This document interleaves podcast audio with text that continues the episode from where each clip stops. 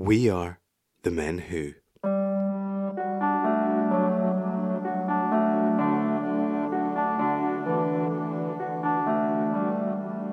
know, so when I was feeling particularly, I suppose I was unwell, had quite a lot of like periods of bouts of depression that were sometimes quite long, sometimes quite short, but you know, I had a lot of habits that were not great. But in those periods, this place where I got solace was when I was outside. And I always found that like it never let me down. I suppose on some level it was it was like this rubber band pulling me back. You know, always like always wanting to be outside. The natural world to me probably means something about it's noticing. You know, noticing what's going on outside of me, notice what's going on inside of me. And kind of again, it's this thing about like there's a peacefulness to it. Welcome to the Men Who Talk, the men's mental well-being podcast brought to you by the Men Who. The Men Who is a men's collective for actively maintaining positive mental well-being. With the Men Who, men have the opportunity to talk, listen, support, care for, and help themselves and each other build meaningful connections in person, online, and together. Together, it's our purpose to raise the power of sharing what's on our mind and make it easier for men everywhere to access their well-being potential. Join us on this lifelong journey. We are the Men Who, and welcome to the Men Who Talk. Sean, a very, very warm welcome to the Men Who Talk podcast. How are you today? Yeah, good. Thank you. Thanks for having me. Yes. It's a pleasure. It's a pleasure. Um, listen, you are here to talk about something that uh, is is very close to my heart, and I know is close to the hearts of a lot of the guys who attend the Men Who. And we're going to get into this uh, this this theme of outdoor well-being um, mm. in, in, a little while because because you've got a lot of experience there, and you you host your own podcast, and um, you I think it was it sits at the foundation of your your profession. But um, but before we go into the detail, I'm going to hand over to you just to introduce yourself and just give the listeners a little bit of an introduction into what they can expect from this topic today. Cool. Okay. Great. Thank you.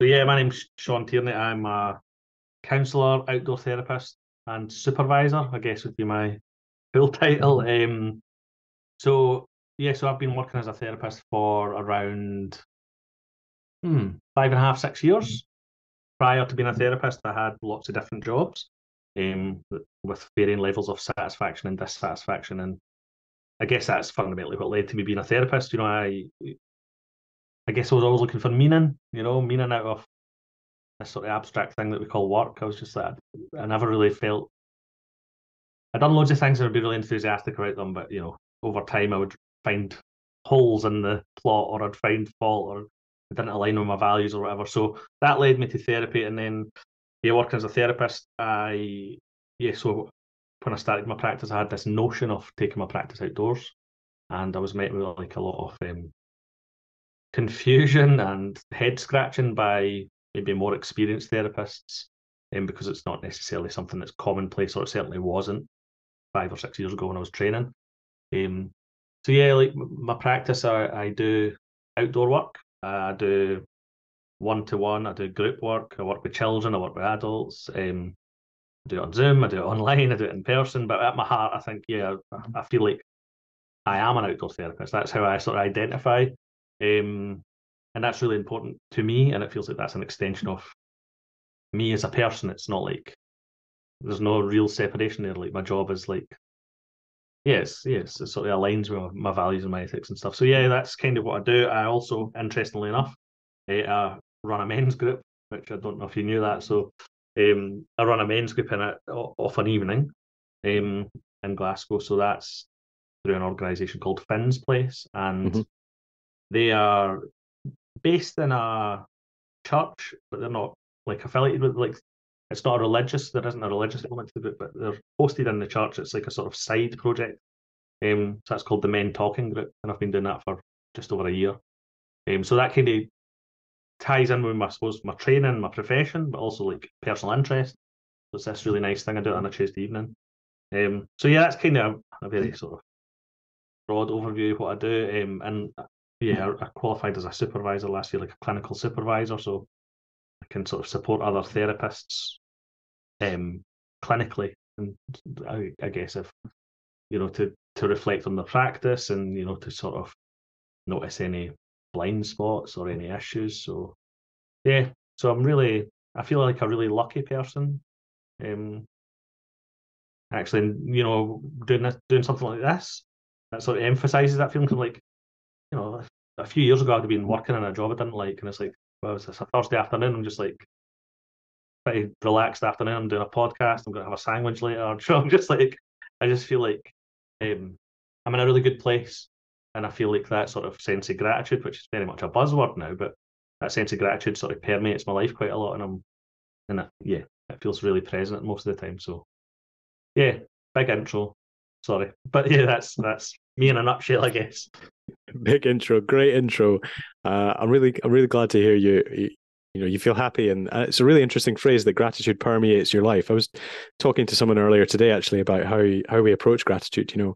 Where some people tend to approach it you know, by writing lists others um, myself included and it sounds like you as well just tend to notice it here and there and, and pay attention Mm-hmm. to it as it arises. Um, but it's fantastic. And I think, you know, I'm, I'm really excited to dive into the, the kind of outdoor therapy piece that you bring to the table because I'm, I'm hugely passionate about um, the outdoor world, particularly in the country we live in, Scotland. There's got so much to offer us um, from a recreational point of view, but but as we dig deeper, also from a well-being point of view. So um, Mm, I'd love to bring that to life. You, you're also a father, am I right? Yeah, yeah. I've got a son who's almost three and a half. Yeah.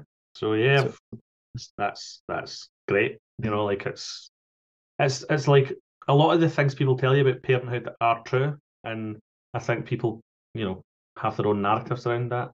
And I'm not saying that if it's a joy constantly, and you know, but I love it. Like I love it, and it feels like the person, like the person I think I am, or the person I want to be, is very much influenced and framed by that role. You know, it's like, um, I suppose to boil it down, it's like I'm much more considerate.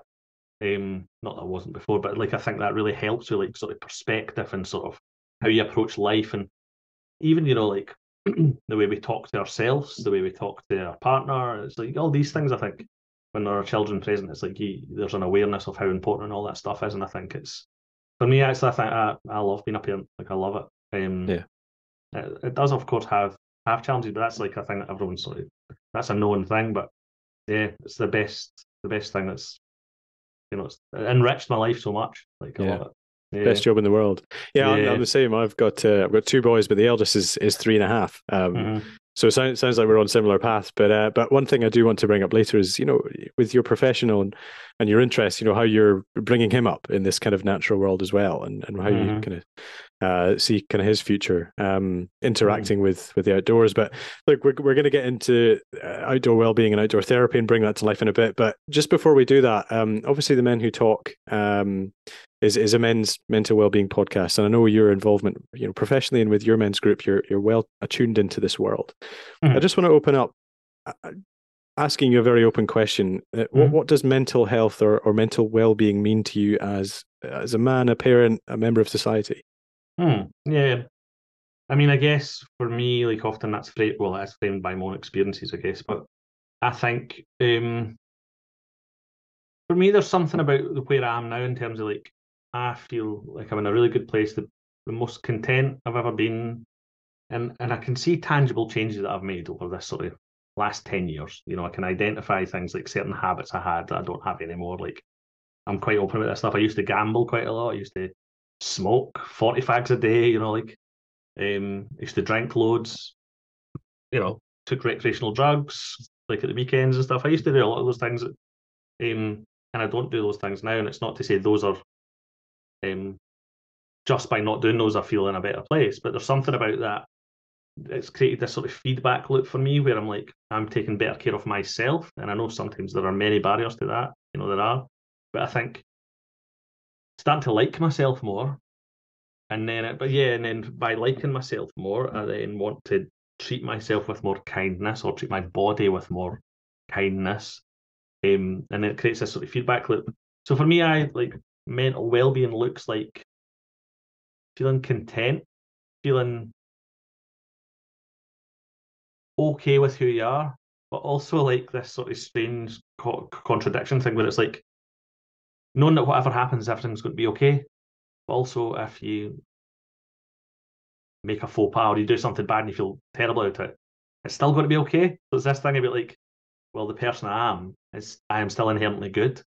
uh, my worth is not dictated by the fact uh, I can't even think, but you know, it's not dictated by singular actions. You know, it's like so always kind of returning to that thing about like, well, I'm a good person, and knowing that to be true, not like, yeah, knowing that to be like just an inherent truth that actually mm-hmm. I'm I'm good and I'm worthy. So everything else is kind of filters out for that. So I think uh, it's about I don't know returning to self a little bit, which might seem like a bit of an abstract answer, but yeah, something grounding myself in the relationship with self. It feels like that's central to where I am because previously I was constantly distracted intentionally from that relationship because I didn't like myself too much. So I was um, looking for external validation all the time, or I was like trying to change, alter my mind, or I was trying to change, you know. So I was always doing things to like outsource my happiness and that.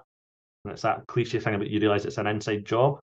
That the longer that is, like it feels so true that you know. Um, so, it's really yeah it's it's so interesting. So you just for the benefit of people listening, mm-hmm. the first time you and I spoke to each other uh, was just over twenty minutes ago. So never yeah. met you, never had a conversation. We'd obviously interacted to uh, to set this this podcast up, but just listening to you talk about your experiences and your journey, you use so many of the same words as I do. You use the same intonations. You put the same focus on uh, certain concepts about the way mm. you describe your experience and how that's changed. Um, and I think there is a lot of alignment between what you you know the, the journey you've had and the journey I've had, and mm. how you now describe things like detachment from self in terms of your well-being. Mm. Um, outsourcing happiness that's a phrase that i've used before you know I, mm-hmm. I think people people use the kind of phrase junk happiness or fake happiness and you kind of don't mm-hmm. realize you're doing that until you go through this learning process and realize that yeah you can do anything you want as many times as you want but unless the the inherent the value or the drive is inherent then it's not kind of true contentment mm-hmm. yeah so it's, it's just it's very it's very interesting to hear hear that language sort of reflected back through someone else mm-hmm. who's who's been on this journey um you you kind of talk about you know looking back at the the not the person you used to be, but the things that that person did. Um, yeah. And, and how you've how you've changed that over time. In terms of maintaining your well being, sort of proactively, I guess, sowing the seeds mm-hmm. of tomorrow. What is it that you do day on day that you feels you you feel keeps you in balance and check? Um, uh, sometimes I'm really intentional with that stuff. Like sometimes I will just, you know. So for example, just now, lots of people were doing dry January. Uh, I didn't because for various reasons. But one of them was it was my friend's 40th birthday and I knew I would drink then. So I'm like, well, but I just decided after that weekend, I was like, I'm just not going to drink for a while. Generally speaking, since becoming parents, me and my wife will maybe have some drink at the weekend, you know, like on an evening when he's asleep and that. And it was quite a nice thing. We, but I just was like, mm, I'm going to just not do that for a while. So that's something I'm doing intentionally just now. But generally, a lot of the stuff I feel like I do, it's like almost I don't I don't think about it. I probably could and like unpack it and be like, oh, I'm doing this thing. I think, and I, I know it's a potentially a complicated question. I'm maybe giving a simplistic answer, but for me, it's just this thing about like, like I like myself. So it's kind of like, and I remember like I'm, I like I, I think it does come back to this thing a lot. Like I'm like, I, I think I'm I like myself. like, um, and and it's and I think that idea of liking yourself or sort of like celebrating yourself or loving yourself it's like you know culturally it's sort of imbued with all this sort of like shame and you're a, you know all these things about like you shouldn't you shouldn't be like that you know particularly so in Scotland particularly exactly so I think it's I probably did like myself quite a lot as a kid I think I remember being four and five and thinking I was hilarious and you know like you know I just thought I, I did I was like oh, I'm the funniest person in my class like I used to like and then over time over the years it's like that sort of positive self-regard sort of became less and less. And it's not that anything specifically happened, it was just over time. And I think I'm returning to that thing about like, there's almost like an innocence to it, you know, like it's like, well, my son's three and a half, he likes himself because the world has not told him not to, or his, his circumstances have not sort of influenced him to say that somehow he's not whatever X, Y, and Z. So I think it is. It's, it's, for me, it's that. It's like, um, and I feel like I'm an open very open person. I like talking to people and that. And I think there's this thing where, you know, it's not like I'm intentionally doing good deeds. It's not like some sort of cool video on YouTube where I was going to do something. But I feel like I'm, yeah, I'm, I'm kind and I know I'm kind and I'm non-considerate. And it's like, yeah, and I, yeah, I'm quite chatty and stuff. And I feel like, you know, that thing about you you get what you put in sometimes. So I feel like I approach my day to day stuff with I quite an open mind and open heart. Doesn't always mean I'm in a great mood and I'm not always feeling balanced, but that's kind of it feels like it comes back to that. Like I'm like, yeah, I like myself basically, yeah. which seems like quite a leap. Would have said seemed like quite a leap ten years ago or something. Like, like it seemed like such a mad idea. Like, oh, just like yourself. And I know it's not that simple. There are there are mechanisms and there are things and circumstances, but yeah, that's for me. It's the foundation. Is that, that I like yeah. myself quite a lot. Yeah, I I think um, again, kind of picking between the lines here, and I just want to see how relevant is this is to you because it has become relevant to me in the whole uh, being kind to yourself journey. Is how much would you say authenticity has played a role in you reaching this point? You know, you being your authentic self as opposed to the performative Sean that you maybe in the yeah. past thought you were supposed to be. Yeah, no, absolutely. I think because the you know one of the biggest problems or sort of barriers that I would encounter throughout my life, and I didn't necessarily know at the time, but with hindsight and reflect, it's like the per- the sort of perceived judgment of others has always been like like sometimes very apparent and other times much more subtle, but there's always a sense of like what do people think of me, and it's and then I used to tell myself, oh, I want to get to the point where I don't care what people think. That's changed. So I think that was for me that felt almost a bit ignorant. That I was like, I don't want to care. I do care what people think. I really care. But ultimately, I care what I think more mm-hmm. at this point in time. Like, so if I think I'm an asshole, basically, doesn't matter what people think. Because if I think I'm worthless, they could tell me all the nice things, and I'm not going to buy it. If I, if I think I'm good, and then they don't like me, for example, it's not going to hurt as much. It's not going to matter as much. Um, so yeah, that kind of feels like that's kind of yeah, for me. So that's sort of the idea of being authentic. Like even doing things like doing my own podcast or like I wouldn't have done anything like that five years ago because oh my brother will say something wide about it or you know, yeah. or like or my dad will be like, Who do you think yeah? Or like even if it would just be banter, I just like and I would I, yeah, get hung up on that stuff. And it's just like I feel like I know when I spoke to Lisa on her podcast ages ago, we talked about that. It's like I feel like I've got quite a lot of get up and go. Mm. Um, and and I think yeah, there's something about that. It's like, and that's probably the more authentic me. Is that like, I, I like connecting with people. I like doing stuff. You know, I like doing new things and that. So I think there's something about not worrying or not being fixated on this perceived judgment of others. Um, it's still there, probably, like to some extent. It's not totally gone, but it's like the voice is much quieter now. It's not like you know, it's kind of serving you as opposed to trampling on you, right? Absolutely, yes, yeah. Yeah. Yeah. So, so I mean, I could talk for hours about this, and I'll probably do uh, at least one podcast episode on the the the power of authenticity. But the more experienced mm. I get in this world of of mental well being, um, the more I think that authenticity is actually one of the the key pillars to a healthy mind, a healthy life, a happy life, if that's what you want to call it. And mm-hmm. it's just something that I don't think I had for such a long time. I think I was always, you know, living living the life that I thought I should live uh, because society says, because whoever says, and and you know, you, you kind of extrapolate that and you think about groups groups in mm-hmm. society who, for whatever reason, cannot be themselves. So whether it's sort of LGBTQ, uh, racial minorities who feel for whatever reason they cannot be themselves and can't be authentic but then you yeah. start to think right the the impact that has on the individual from mm-hmm. a well-being perspective and then you kind of extrapolate that out and think the impact that has on a group of people and yeah. how much we're denying society of their authentic gifts mm-hmm. Just because this is the way that this is this the way we've structured the world i just come back to that you know authentic authenticity allowing people to be themselves and being comfortable in your own skin as just such a key ingredient in this whole uh, this whole concept of well-being. No, completely. I think you, you know you touched on that point about like sort of marginalized communities and stuff, and I think yeah, it's like when you actually think about it in that way, because it's you know people not being allowed to be their authentic self. It's like that's that's like a that's a sort of endemic thing, you know, and it's like it's and it's so damaging. And it's like, yeah. and it happens in very clear, very clear ways, and it happens in much more subtle ways, but it's very widespread. even at like, you know, you mentioned something about performative. It's like, how many people, you know, with no judgment, but how many people will go into their workplace and it's like, oh, to steal themselves before they go in, like, almost I need to put my face on. You know, me every day, every day for ten years. I did Um, that.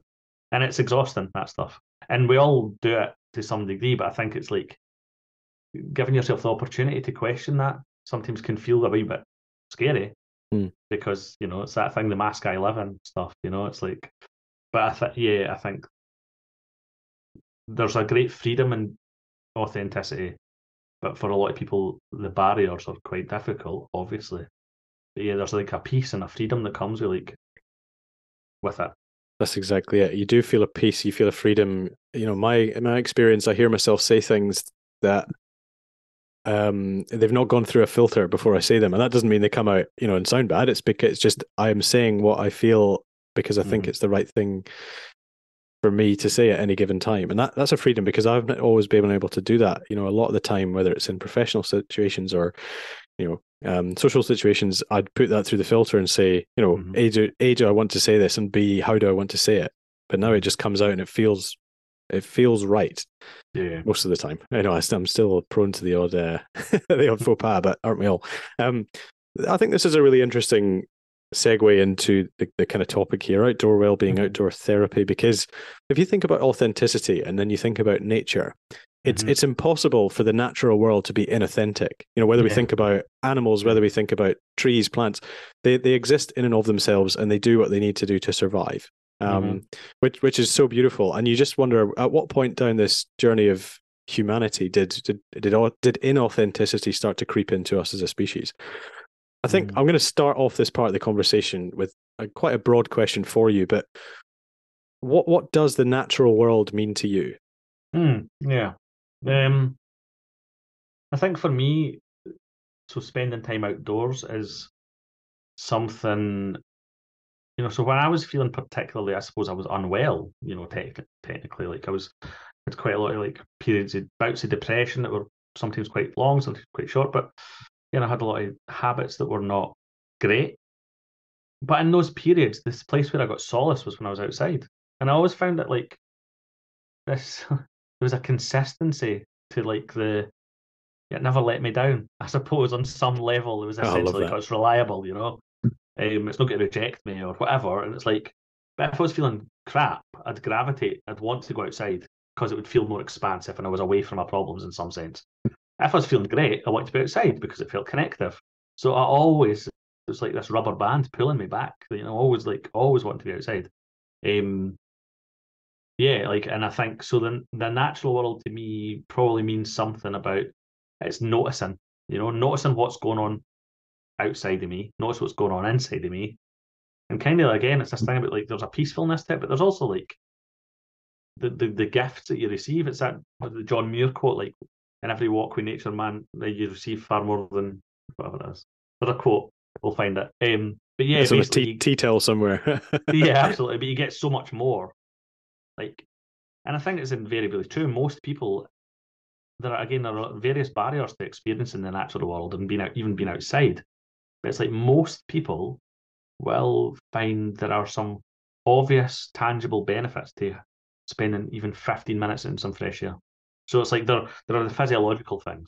There is the sort of sense of place, the sense of scale, the sense of connectedness, the sense of being really small and insignificant, which actually sometimes feels really nice to like think about that stuff.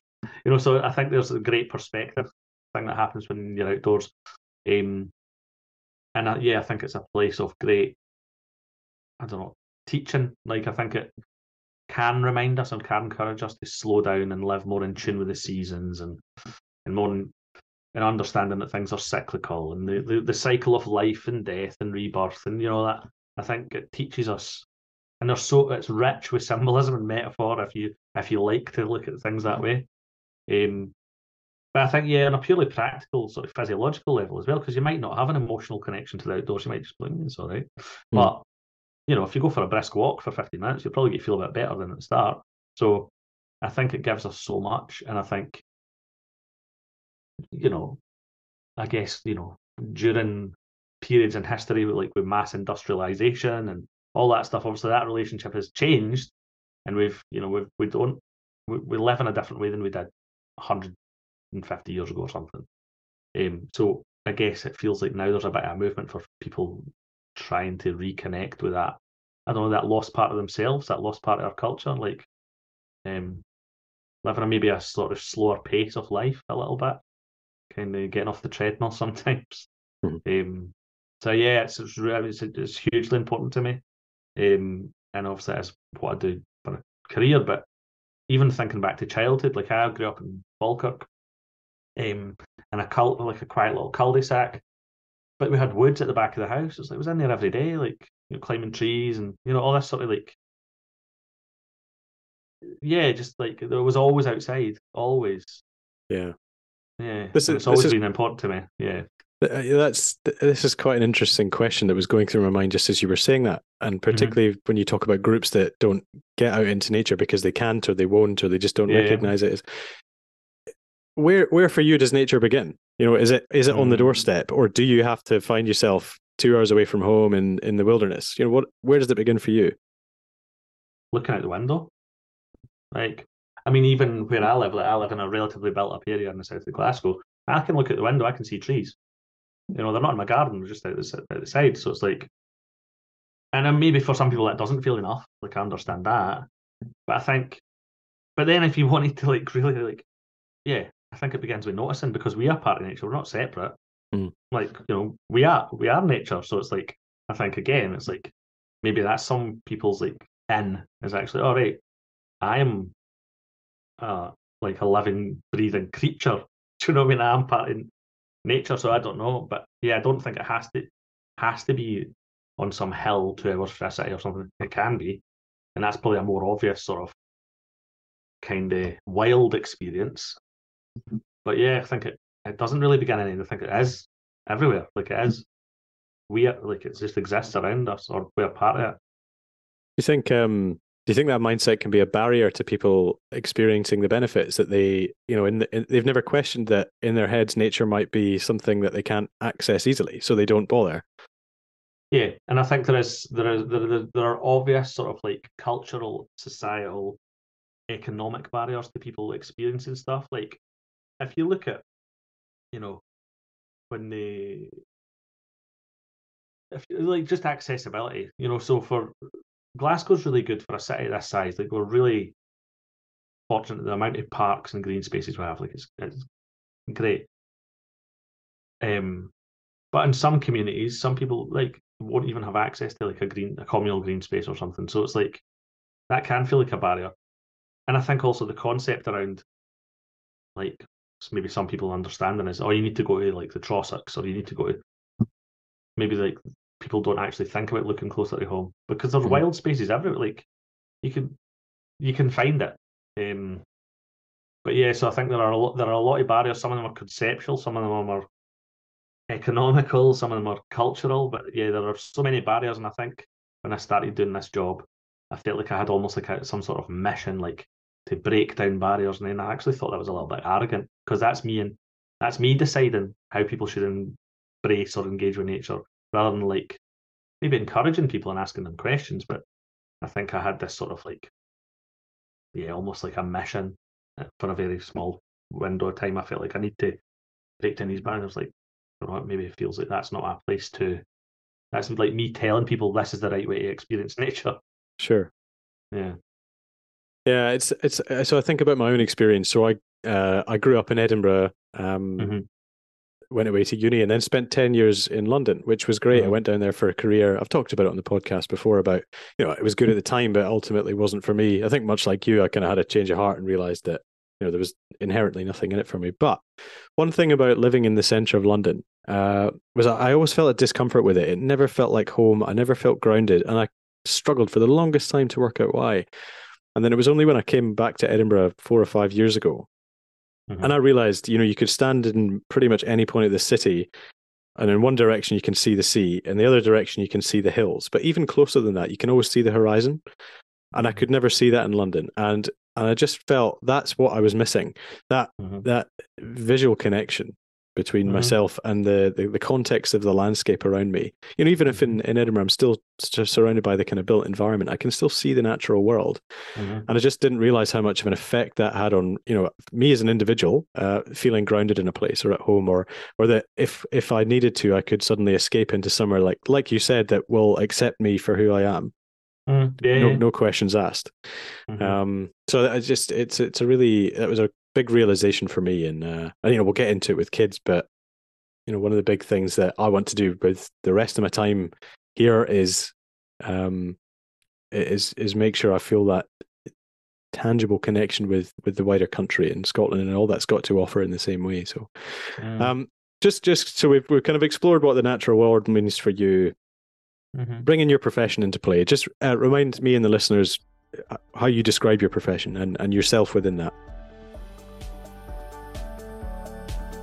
Hey everyone, we just want to say a huge thanks for tuning into this episode of The Men Who Talk and take a quick break from the conversation to remind you how you can access more information on our collective. Head to our website www.themenwho.com, drop us an email at letstalk at themenwho.com or check out our Instagram at themenwho underscore to see what we're up to. Together, it's our purpose to raise the power of sharing what's on our mind and make it easier for men everywhere to access their well-being potential. So why don't you join us on this lifelong journey? Thank you, and back to the show. Yeah, so I suppose in this context, um, so I'm a qualified counsellor and supervisor, but I would, yeah, I'd probably refer to myself as an outdoor therapist more often. Um, so at the moment, probably about fifty percent of my work takes place outdoors. Seasonal to some extent. You know, there's, there's less appetite at this time of year for a lot of people. Um, but yeah, so so so essentially, what what I do, I guess, is like I don't know what people's experience of therapy is, but I'm essentially doing the same as you would do in a room, but it just happens to be outside. So it's you know it's the same thing. Like you would come to therapy, you would maybe come for a specific reason. You would maybe come for a multitude of reasons. You'd maybe come you weren't sure. Um, but essentially, like yeah, so therapy it's like it would be having a space each week or each fortnight or something to talk through some stuff, get some different perspectives. However, when I do it outside, there are some differences, obviously. Like so, so there can be movement. We can go for a walk, for example. Um, but there's also this thing, like we, you know, touched on earlier. It's like when we're outdoors, like it does feel different somehow, and it's not always a tangible thing we can put our finger on. But the pace of the sessions feels a little bit different outdoors. It's not a clinical environment. Not that my office is necessarily clinical, but you know, but you're not. You don't have to like, I don't know, come to my office, wait in the reception, then come into my room. You know, so there's all Mhm. those barriers that have been removed. So for me, I think it feels like it, the the connection with a client happens much more quickly because I feel like those barriers, um, or, or perceived barriers certainly, they're just not there when we're outdoors. It's very democratic. Yeah. There's an, uh, equality to it. I sometimes sort of make, tell say this flippant remark about it, but essentially, it's like if I get soaked through, so do you. You know, so there's this sort of sense of like we're in it together. Um, I think for some clients is really powerful, but then some clients will have a really strong emotional connection to the outdoors, and that can really enhance the work. Um, so yeah, it can become a place of healing, and then, then they can revisit this place, not with me, you know. So it becomes like symbolic place of healing as well as an actual place of healing. For some clients, they may that may be a practical reason they want to work outdoors. They may just not get privacy at home. They maybe don't want to come to my office. So there's a number of ways it can work.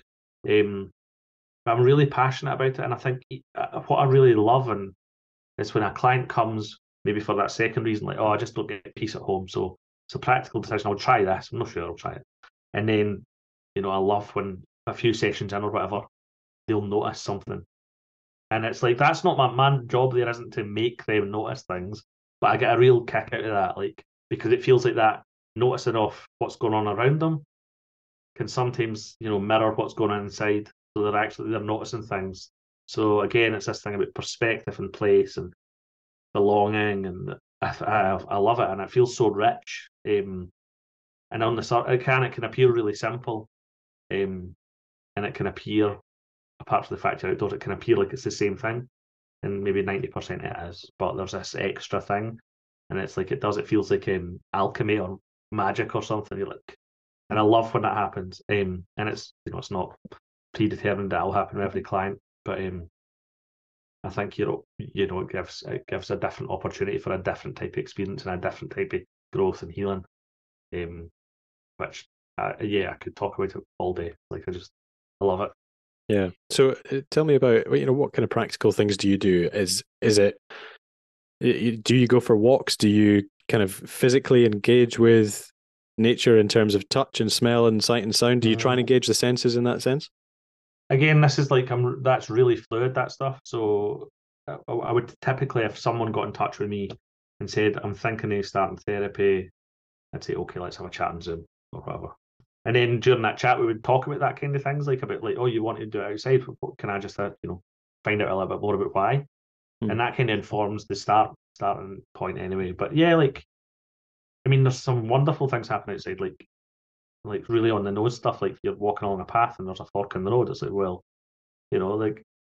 Uh, so we're going to have to decide which way to go. And maybe this client, for example, has never made a decision for a long time because they've got decision anxiety. So it's like that's like a real life example. Eh, like wow. So you get like so that kind of stuff happens. But yeah, when you're talking about like engaging the senses, particularly for clients who are maybe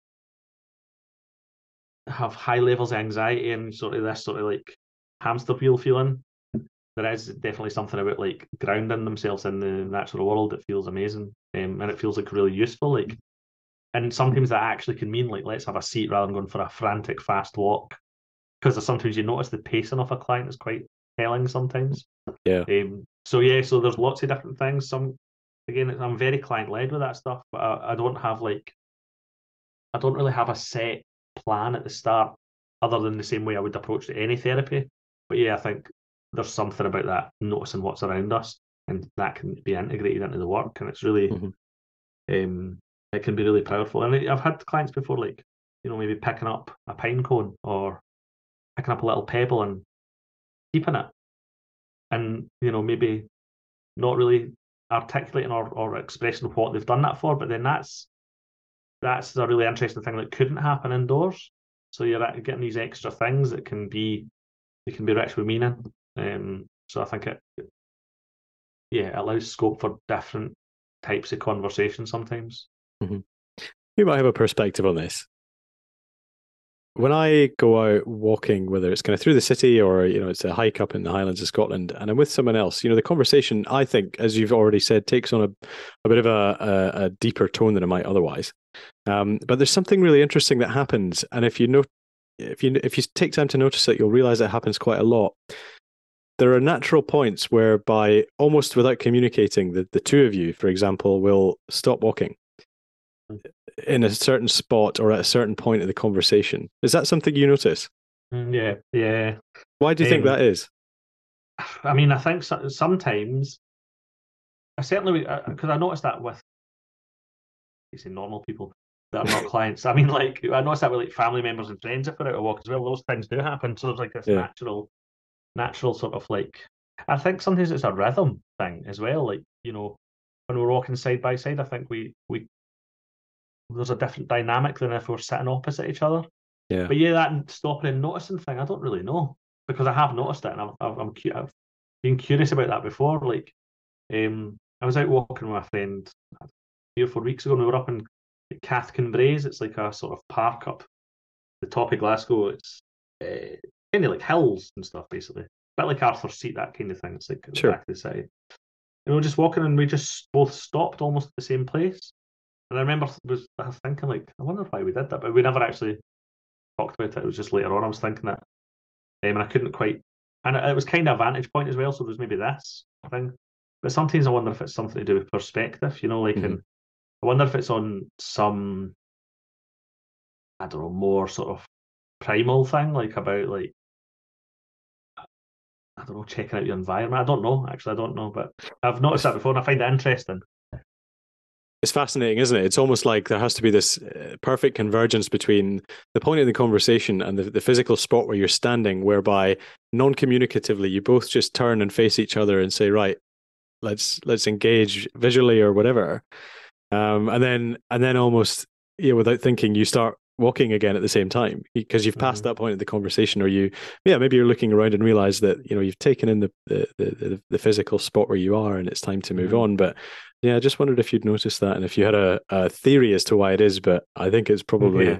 extremely complex mm-hmm. reasons yeah, for yeah. it um, I, I, think it's absolutely amazing you know whether you kind of you know you, you choose to engage with someone like yourself and purposefully go out and, and engage in outdoor therapy or whether it's just something you you kind of build into your everyday life. Um, i want to take you back a little bit though. You said you know you haven't always done this but i i get the impression or, or you've said as much that nature's always been a, an important part of your life whether you've realized it or not. But mm-hmm.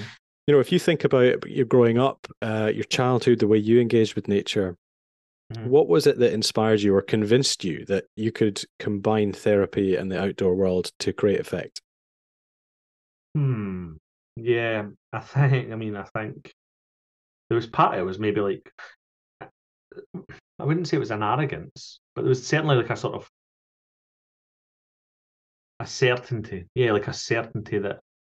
And I think when I first yeah sort of broached that subject to taking my work before I was even qualified, I'd said I'm going to work outdoors.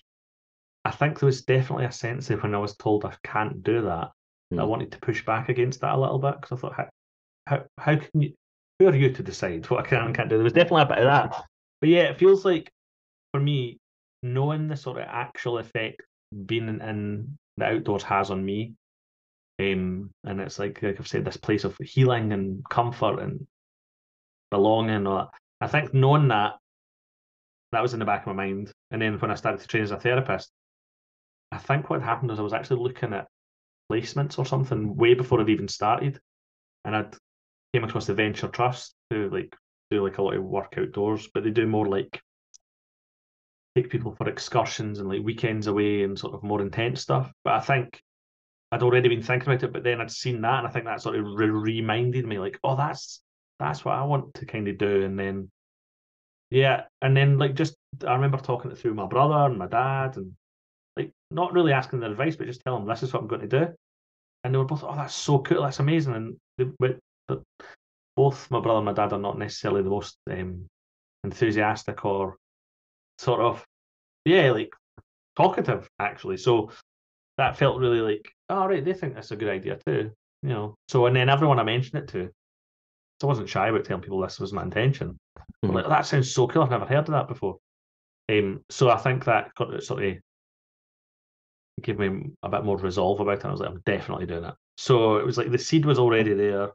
I just didn't know necessarily, you know. So I had to, um, and then I was able to tie it into my own experiences with like, like that almost thinking examples of why it works. You know, I was oh, when I was depressed, I used to go for walks up the canal every day, and that felt mm. good. And, and I was able to find like little, and it was the more people I spoke about, the more people were like, oh, that sounds amazing, or oh, yeah, I always go for a walk when I'm feeling off, or so there's just all this sort of like anecdotal evidence that was sort of uh, solidifying my position almost. They've been like, oh, I'm definitely doing this. Um, and then the practicalities of doing it, again, I'm, I didn't really know what that would look like. I looked online. There was a woman down in sort of near Manchester doing something quite similar. There was a woman in, near Nottingham doing something similar, but there was nobody really in Scotland that I could see doing it. And I was like, yeah. hmm. And then when I qualified, I just advertised it on my website straight away. I was just, I'll just do it and see what happens. And then I got inquiries about it pretty much straight away. Um, but then I would take that, you know, talk talk that through like my supervisor, my clinical supervisor, and say, going to have a client outdoors. And we'd always go back to the thing like, well, the actual work is the same. Like, don't bang your head about it. Like, you know how to do the job. Like, you're a competent, qualified therapist. It's just like you know you're in an uncontrolled environment. But I, I re- remembering that, but then knowing I felt comfortable in that environment, it's like, oh well, you know. So it was kind of like it joined loads of dots when I started doing it. Um, yeah. And I remember having my first ever outdoor session, and you know, there's a lot of talk about things like manifesting and all this stuff, and I think I believe in that stuff to some extent. I don't know how. I don't know how I feel about all of that. I think anyway, but I remember having this first session, and it was like like I was I was watching myself. It was like I was some sort of outer body experience. Like it was like wow. a film I was watching because everything about it was how I'd imagined. Yeah. Like it was just like it was. I couldn't. Like even things like the type of weather that day, you know, just everything. And I remember thinking, I took that as a sign like, well, this is what I'm supposed to do, obviously, right now. Like if all these things are sort of leading me to that, and then I'm doing it, and it feels almost effortless, but also like I'm in this flow state, and I'm like, ex- you know, I'm being authentic, you know. So it ties back to that. I was just like, this is this is what I'm doing, like, and it just felt like yeah, it wasn't quite a eureka moment, but it was in that sort of area. I like felt like I was coming home almost. Mm-hmm. You know, sort of like Aye, yeah. That's brilliant. I was going to say exactly the same thing to, to to pick up on what we talked about earlier. Authenticity shines through in this, which you know, given you are ultimately dealing with other people's well-being, is so important because mm. I don't, you know, you know, you've not gone on, you've not gone into this saying, uh, you know, I've read a bunch of journals and the evidence for outdoor therapy is incontrovertible. What what comes through to me is, you know, as part of your childhood, as part of your nature, uh, it's been part of your experience for managing your own mental well-being so you've got that authentic experience of it and you're taking that you know to other people which mm-hmm. which for me is the most important thing it's the same for me I, I, have a very different career path now i i chose to go into the whiskey industry four or five years ago you know i, I love everything about the industry but the most authentic thing for me about that is um whiskey for me is is such a wonderful vehicle for describing the nature of Scotland to Scottish people, but also you know the rest of the world, and that's the yeah. authenticity in it for me, um, and that's where my, my my love of it comes from. So so kind of to hear you describe that is you know it's very genuine, and I absolutely salute you for for for kind of following your heart in that respect. Mm. Um, yeah, thank you. Let's think about and I, I, do want to take this. The next step beyond this is is bringing in the kind of children element because that, that wasn't mm-hmm. part part of the plan conversation, but I do think it's very relevant. Um, mm-hmm. but but still, I guess they're still thinking about adults. Um, mm. what kind of things can people do? You know, on on a practical basis, on an everyday basis, to engage with nature in a way that will benefit their physical and mental well being. Yeah, I think so. I don't know if you've heard that there's a thing, and I don't know who came up with it, but it's called the Five Ways to Wellbeing, and it's used by a lot of sort of third sector organisations as a, as a a bit of a structure for doing stuff. But I think I've used it in my men's group. I've used it with clients before. It feels like a really useful thing. So the five ways to well-being. I mean, expand on them, but one is pay attention. Mm-hmm. And again, that's open interpretation, but yes, pay attention. Then one is tune in, then connect, take notice. Oh no, it's sorry, connect, take notice, be active, learn, and give. That's what it is. Yeah, so connect, whether that's with yourself or the environment around you or both. Take notice, again, maybe what's going on emotionally within you, what's going on outside your window, like taking notice in all those different ways. Being active. Now, again, there's a caveat because obviously for some people being active is there are barriers, of course there are, but it's like within your like means and your capabilities doing all these things or aiming to do these things. So being active, learning again, whether that's actually learning the name of a tree or something, because that can be quite a useful thing for people to feel connected, or just learning like um how you feel when you're outside, you know, because it's all very open interpretation and give back. Again, that can be something maybe about the relationship we have with ourselves, giving back to ourselves, being kinder. Also, mm-hmm. again, we take that external and like if we're thinking about the natural world, it's like well maybe being more even in your own small way, but being more considerate and more aware of like what that would mean. You know, so I think that's always I always feel that's a really good starting point is the five ways to well-being because it's very open to interpretation and it feels like I certainly know we've done it in the men's group, and it's like we've spent two or three hours just talking about like what that all means because it's it's kind of different for everyone. Mm-hmm. And I feel like we we people who who are maybe wanting to look at the relationship with outdoors, or maybe would like to use outdoors as a sort of catalyst or a vehicle or a tool for improving their own well-being. I think that's really like it feels like quite a, a methodical way to do it almost, but it feels like it's quite accessible and manageable. Like look at those different aspects. Um, again, some people maybe it won't land for some people that stuff, and I think that's why at the start I got muddled up because I took some notes. But well, the thing I always go back to is pay attention and tune in. You know, so it's this idea like again, whether that's what's going on inside you, what's going on outside you, but it's like this idea like noticing, mm-hmm. like mm-hmm. take notice. Um, and I think that's a good starting point for people wanting to engage with outdoors in some way. Yeah, I, I'm a sucker for a, a mental model or a framework, so that, that really works mm. for me. mm. um, and, yeah. and what we'll, what we'll do um, maybe in the, in the show notes just post a link to that if there's yeah, if that's somewhere available, mm-hmm. just for people yeah. to go and uh, kind of uh, download or, or you know use when they're out and about. I think that's mm-hmm. um, I think that's that's really solid. Give people some, you know, something people can grasp onto and, and come back Yeah. to. Um, what about what about the kids thing? So we we said earlier, you know, we're both uh, fathers. We both got Mhm. uh, kids the same age. One of one of the biggest things I want to instill in you know both my boys, and if we have any more, is you know I love I love for the world around them. You know, particularly Mhm. Scotland, and uh, kind of bring them up with a real time appreciation for their country and, and what it can Mhm. offer, but but also to benefit you know as individuals from the the yeah connecting with it in a well being sense. What kind of things you know do you do with your son to you know help him appreciate and learn from the natural world? I mean, I think the most popular thing we like at the moment is my son puts on these like I don't know what you call them salopettes or whatever you know the big like basically a big Yeah, pair yeah. of waterproof trousers with the braces.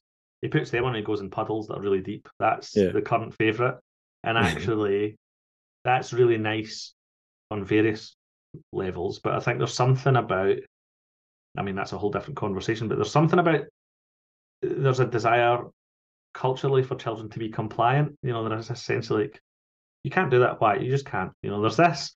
So Hmm. I think there's something about allowing and I'm, you know, or encouraging my son to like, if he's curious about what's wanting to go in the deep puddle and it feels safe, I will let him. And I think there's something about that. It feels like it's a really nice place to learn about like, I don't know, it's a sensory thing. It's like a exploring thing. It's a thing about understanding different weather. Like, I mean, I think my son would happily go out all day, every day. Like, we don't for various reasons, but yeah, so I think there's something about like taking the lead for him that feels really important. And I think sometimes as adults and parents, and I think, and it's not a judgment on anyone because I do it myself sometimes, but I think some like just let them be kids and like let them explore a bit. I think it's really uh, well, it is really healthy and it is really natural. I think that's the point. It's like a natural thing to do is to pick up a stone and look at it, or put your hand in a puddle to see what it feels like. Yeah. And I think a, an adult or parental desire to keep our children safe is sometimes comes through our own anxiety about. Well, if they go in that puddle, they might get a cold, or whatever it might be, or or or, Or I'll have to wash the salopettes when I get home. You know what? Exactly. There's what- a- what yeah, For a reason, you know. yeah. There's there is some sort of like, um, in a small way about catastrophizing or or, or fortune telling thinking that goes on. You're like, well, if I do that, that'll happen. So you're Yeah. not to do it. And I think, like, yeah, I think when I'm being the parent I want to be, you know, when I'm, and I'm noticing that it's like more often than not, it's when we're outdoors and like my son gets lots of freedom, and it feels, it feels great to see him experiencing that. It feels great for me to join in with that, but also I think it's like a really, there's something about like he's a really good teacher for me, you know, reminding me like, it doesn't matter if you get your trainers mucky, like it doesn't really matter. It might matter for five minutes, but it doesn't really. So I think, yeah, so allowing for me, it's about allowing my son to take the lead, and obviously there are there are limits and parameters, but allowing those limits and parameters to be pushed sometimes as well. Like he was trying to climb uh, a tree the other day, and it's like, like it's fine, but he was getting a bit high, and I was I, I definitely felt that thing like, hmm, should I let him do this? Should I not? But it's the same when he goes up the slides in the park. He goes up the giant slide. He'll just run. like, You know, he's quite fearless. I Yeah. don't want him. I don't want to take his fearlessness off him because of my anxiety. So I remind myself of that quite a lot. So I, it's a bit for me. It's about taking the lead for him. That's the aspiration, and I try and do it as often as I can. And my wife's really good with that as well. So I think he, my son, gets a lot of freedom to explore and to follow his natural urges and instincts. Um, and I think it's only really our role to step in is when he is in, you know, risky hurting himself or someone else or whatever. But I think actually, like, because that's like, there's again, it's this thing about authenticity, that desire to go in a puddle. That's not coming through like, that's not some sort of conditioning thing. That's like, that's just like, I want to go in it, you know. So it's like, there's a purity in that, that I think's really, Yeah. Like, it's beautiful. Like, because as adults, we don't do that stuff. Mhm. And I think it's like really, we were out on um, what day was it? It was last Monday, and he was in a puddle up his waist almost. But he had sunglasses on, and he was pushing his bike through the puddle. And I just, I just thought it was like, it was really funny. But I just thought that's great. Like he doesn't, I don't know. He's not. Nobody's told him that if you get wet, it's an inconvenience, or yeah. you know. So he's just that there's like a real. So yeah, taking the lead from children, I think, is really child-led stuff. I think it's really beneficial for everyone because actually I think adults really benefit from it as well. Like once they they're able to let go some of their anxiety a bit and like sort of mm. take the brakes off a wee bit. Play the power of play. I think it's massive. Oh, hugely. It's um it does kind of shake you out of your conditioning, doesn't it? Mm-hmm. I've got pictures of our eldest, you know, maybe maybe this time last year in winter actually, and he's down at we're we're down at Portobello Beach in, in mm-hmm. February or January, February.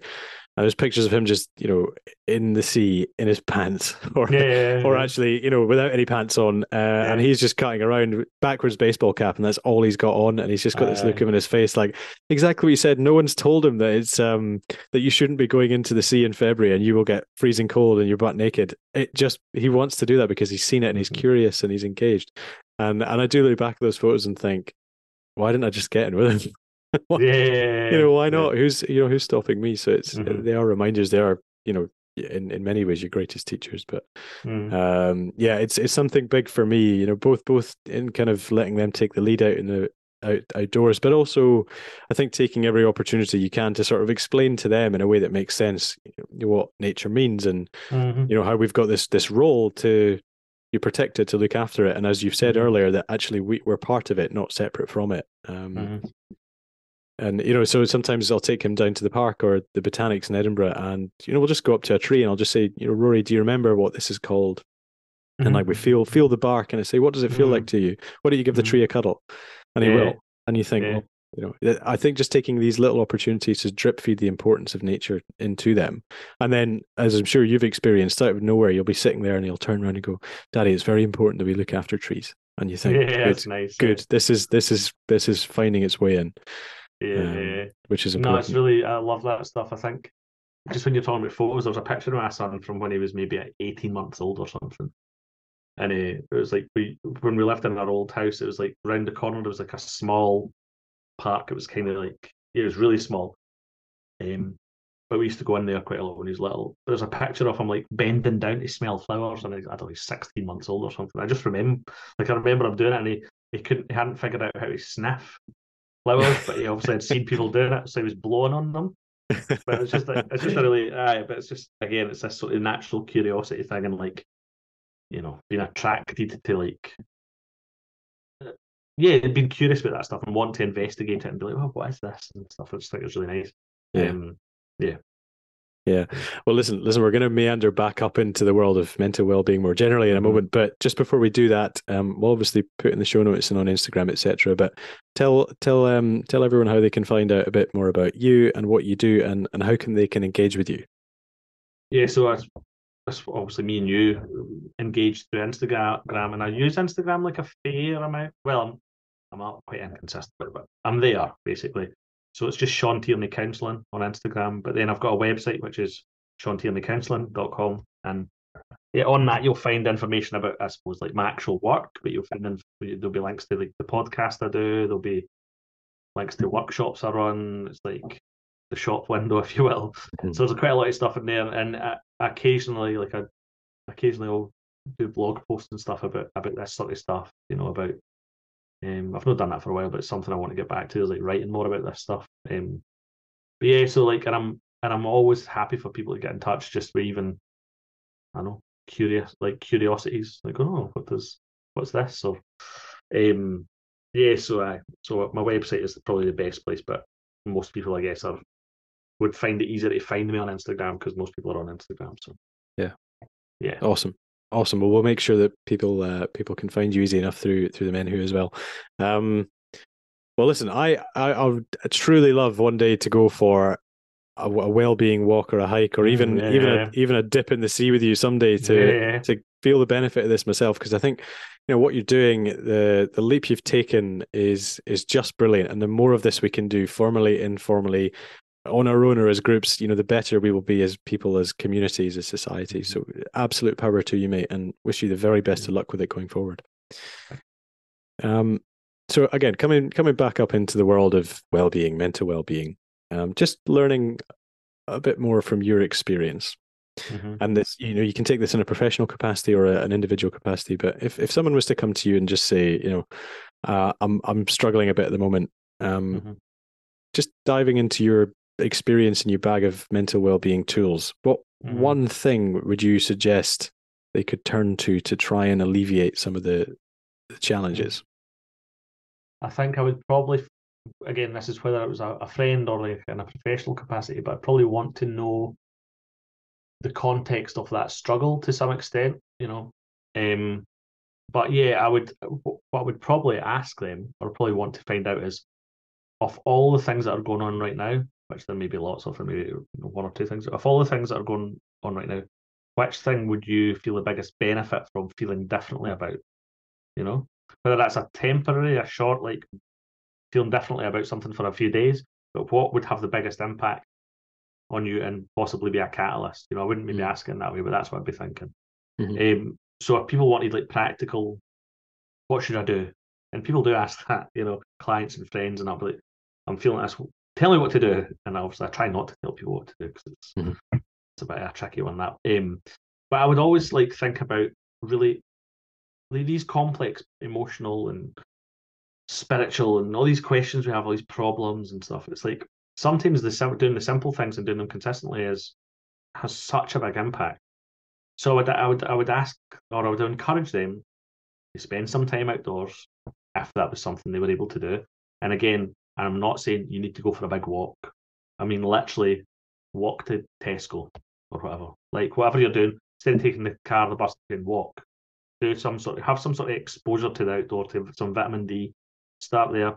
Move your body, which connects to that as well. But find a way to move, move your body because that has like a real impact on our like physiological impact. It has an impact on our brain. Mhm. So it's like if you're able to, and that's why going for a walk is such a good one because it ticks the box of being outside and moving your body. Mhm. But I think start in it. Most people that will be something that's accessible accessible to them and that would be often overlooked because it's like it's mundane for a lot of people that stuff.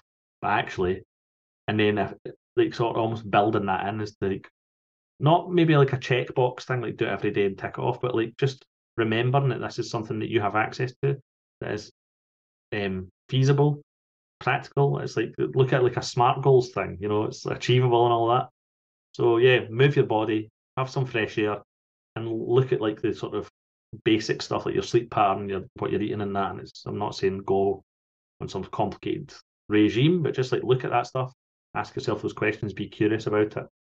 So what what can I what can I do, given my circumstances and my means? What can I do that will have an impact that and sort of some sort of facilitate some change? Um, but yeah, I think like the yeah, fresh air and moving your body are like, I think they're almost essential to shifting some sort of perspective. Mhm. Um, I think the absence of those doesn't necessarily cause problems, but it can actually sort of entrench the problems a bit more. So I think yeah, finding a way, and I mean we can always find reasons or justifications not to do stuff. Um, but yeah, like some for some people it is really about starting small. Like I see when you're going to get the subway that takes six minutes into town, get off a stop early and walk the five minutes. You know, Mhm. it's going to be something as simple as that. But yeah, it doesn't have to be some big sweeping change. It doesn't have to be some complicated morning routine like an influencer. It can just be like just do some small practical things that will work for you and just try them. And also be forgiving if you don't do them. Because that goes back to that relationship with yourself. Don't beat yourself up if you don't manage to do them every day or whatever. Like don't look at it like some sort of failure. Like, like remember you're doing this as an act of kindness to yourself. And that kindness has to exist whether you do it or not. So like the aim is to do it to yourself because you'll feel better.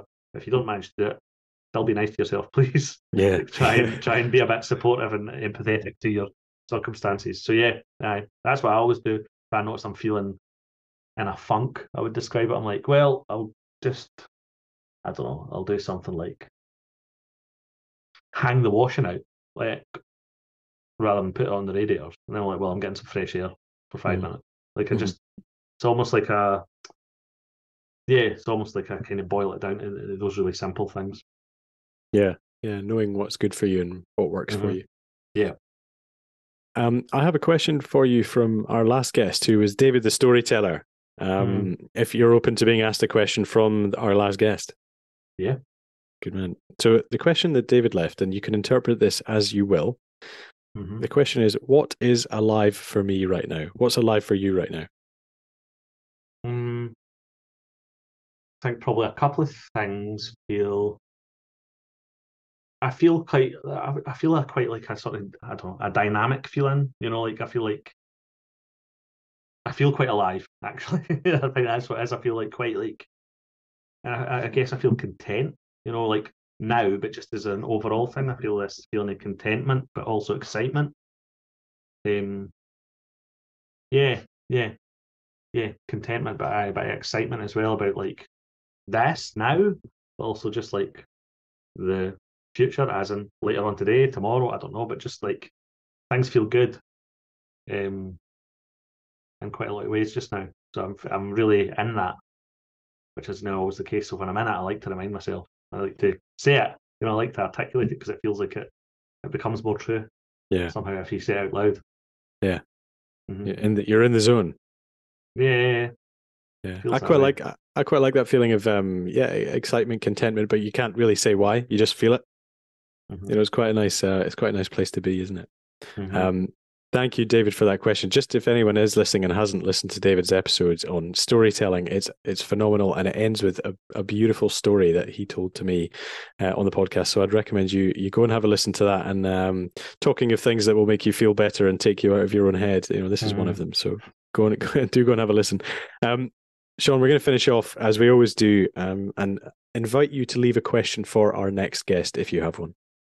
Yeah, that. Uh, obviously, you, you know, you, we spoke beforehand a little bit, and I thought a few different ones, and I could like tossing and turning between a few different ones.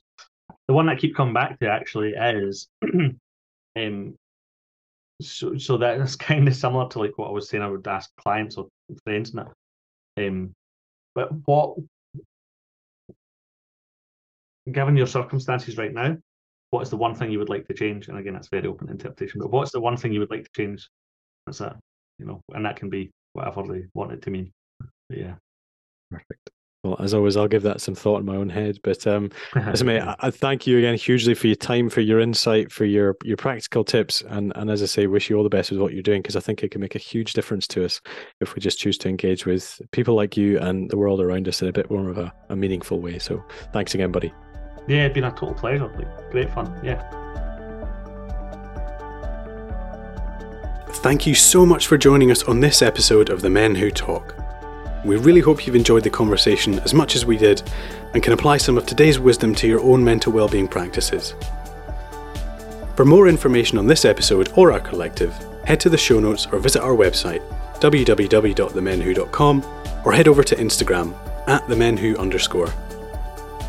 If you've found value in what we've been sharing, feel free to rate and review our show as it really helps us spread the word and reach more listeners. For now, keep talking, stay well, and be sure to join us next time for another episode of The Men Who Talk.